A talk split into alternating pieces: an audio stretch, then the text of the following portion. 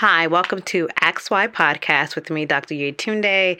We are still on a 10 part series of the Balance Conversation off both of my books um, Balance, uh, Balancing Life, Love, Family, Career, and the Pursuit of Your Dreams, and the other, The Balance Guide, uh, Quotes and Affirmations for living a balanced life.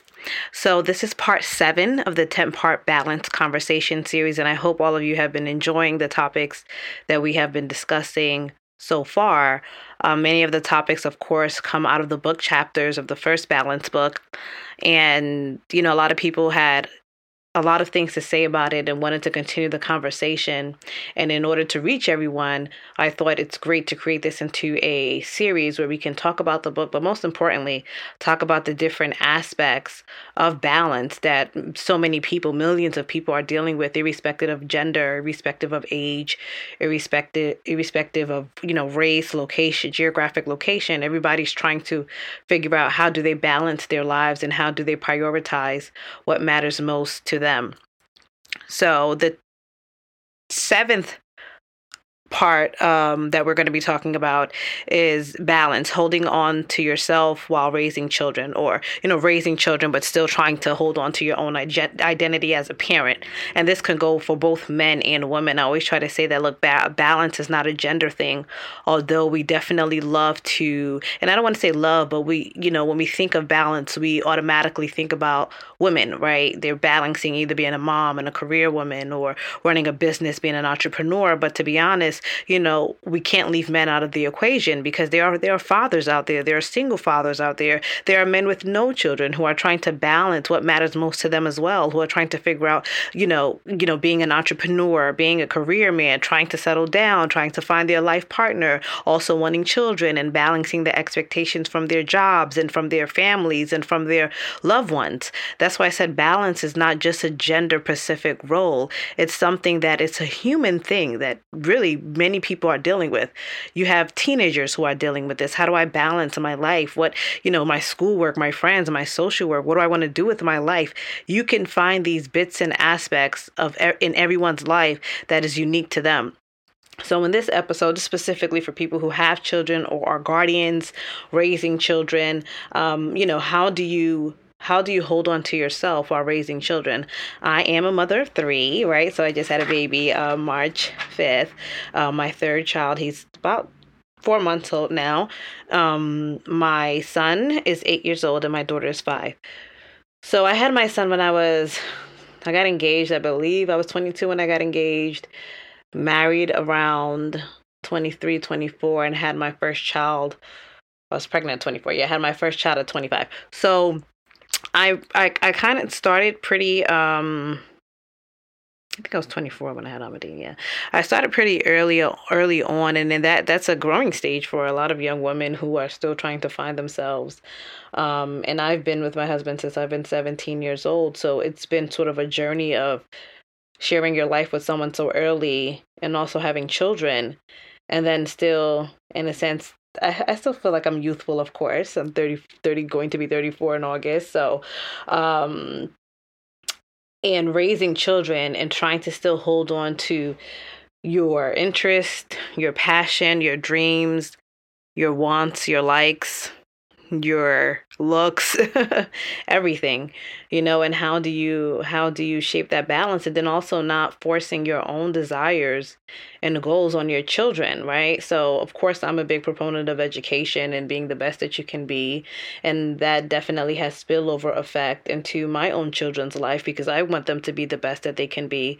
And i also want them to be, be the best in school right? So i wouldn't i try not to you know, classify myself as a type A personality, but maybe that's how you would classify me. Like I was the student who sat in front of the class, who asked questions all the time, who, you know, the grades was a big deal to me. That's just that that was me. Um, and I want my children to be like that. But then I have to also understand that they have their own identity and they have their own wants and study habits and and and and they're forming that identity. However, I know I can at least influence them to take their education seriously. But you know, they have different hobbies that they like, right? So my son, my husband loves football, and my son is eight years old, and uh, maybe it would change, but he's not ecstatic about football. Doesn't want to play football. Doesn't want to pay, play Pee Wee League. And my husband had a hard time. He's like, "But I love football. I would think my son would like it." And I, you know, sometimes we have to stop and think that well, they're their own people, and they like what they like, and they don't like what they like and how do I, in a sense, hold on to my identity without one forcing my own identity on them and finding the balance of nurturing who they are as really small, impressionable children. And it's a quagmire. Like it's a, it's a dilemma that many people face where one, I think most importantly, how do I not lose myself in raising my children? That happens all the time. And in the book, it talks a lot about how men and women um, and and possibly may lean towards women how we can lose ourselves and focusing so much on raising the children that not only do we forget about about our own needs and wants because in a sense there's that guilt feeling where you feel as though well I can always tend to myself later. My children come first and then my children come first and I can always tend to my husband later or my partner later. Those two things in a sense yourself and your partner end up taking a back burner but your partner is also very important in this whole equation of a family dynamic. And technically, they can't take a back burner because what you may take can take, maybe they cannot.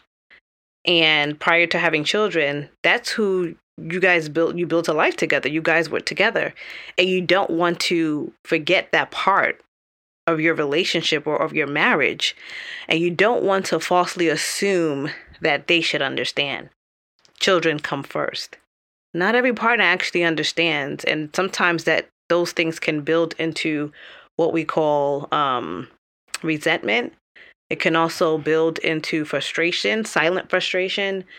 I remember sort of doing the background research after the book was published and people you know writing me notes and sending me messages on how some of the chapters really spoke to them.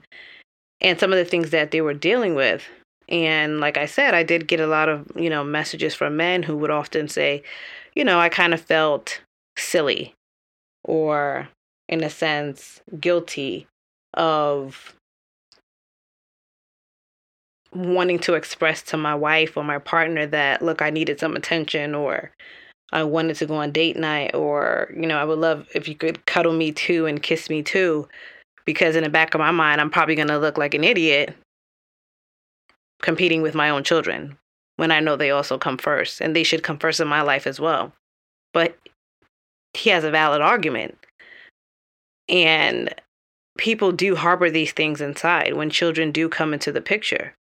So when I say holding on to yourself, there's a lot that goes along with it. It's just not holding on to yourself and your dreams and your ideas and what you want to become and the vision that you had for your life, but it's also holding on to what was before what came to be about. And and of course there may be some transformation, but how do I put myself first in a way where I don't feel guilty and I'm not neglecting other people?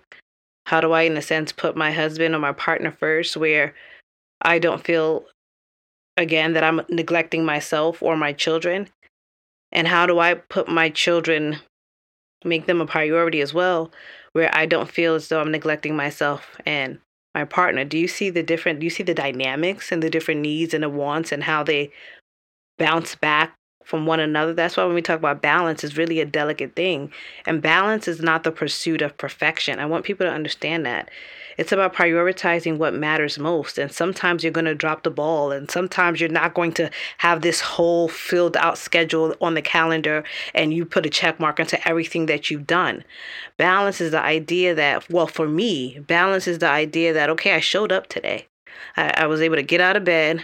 I was able to to to meditate or pray. I was able to talk to my husband while we were in the bed and, and talk to one another. I was able to maybe pack my kids' breakfast, quickly send off some emails, and maybe come back into the house later on, eat, and maybe sleep. Balance looks different for everybody. It's not like this whole 10 parts, 10, you know, it's not like this whole list where it's like I checked off everything, I've done everything, my life is balanced. No, because balance involves intricate parts of your life. It involves your family, it involves your work life, it involves your social life. Balance is the idea that the things that matter most to me don't have to be just one thing. The things that matter most to me doesn't just have to be me. The things that matter most to me is not just my kids or my husband and and my marriage. It could be my parents. It could be my siblings. It could be my church life. It could be um, my neighbors. It could be my social life. It could be my health things that have taken a back burner because I thought, of course, they can't be competing on the list with the things that really matter. But everything matters in life. like everything matters in a sense. And I think if we come to the, with the approach that everything matters, we may be able to give our, a piece of ourselves to those things and nurture it. And maybe it may grow from just the small attention that we give it. Maybe it may change from just the thoughts that we that when we think about it Maybe it may transform from our words and from our presence. That's that's in, for me what balance is. So when I think about raising children, there's a lot of dynamics that go into it. It's about for me. I understand that you know my kids. I, I'm the vessel that carried them. I'm the sort of the guardian that ushers them through life. But most importantly, God's plan for my children are much bigger, much wiser, um, and more directed than mine could ever be. And if I seek Him and if I ask Him to give me the wisdom that I need to be the best mother that I can be to them, and for you to do the rest in their lives, and for the Holy Spirit now to equip them with the things that I can't equip them on a physical or worldly um, level, that's the best that I can do. And so, certain things that I know that I cannot control, I have to leave it in the hands of something that's much bigger than me. And the things that I know that life has prepared me for, then I have to step up and do the best that I can. And so, with that being said, I can't do any of that if I don't take care of myself or my health or my mental state or my emotional state. And I can't do any of those things if I don't address anything that makes me to feel that I am not a hundred percent operating in the level of where a parent needs to be in order so they can be good.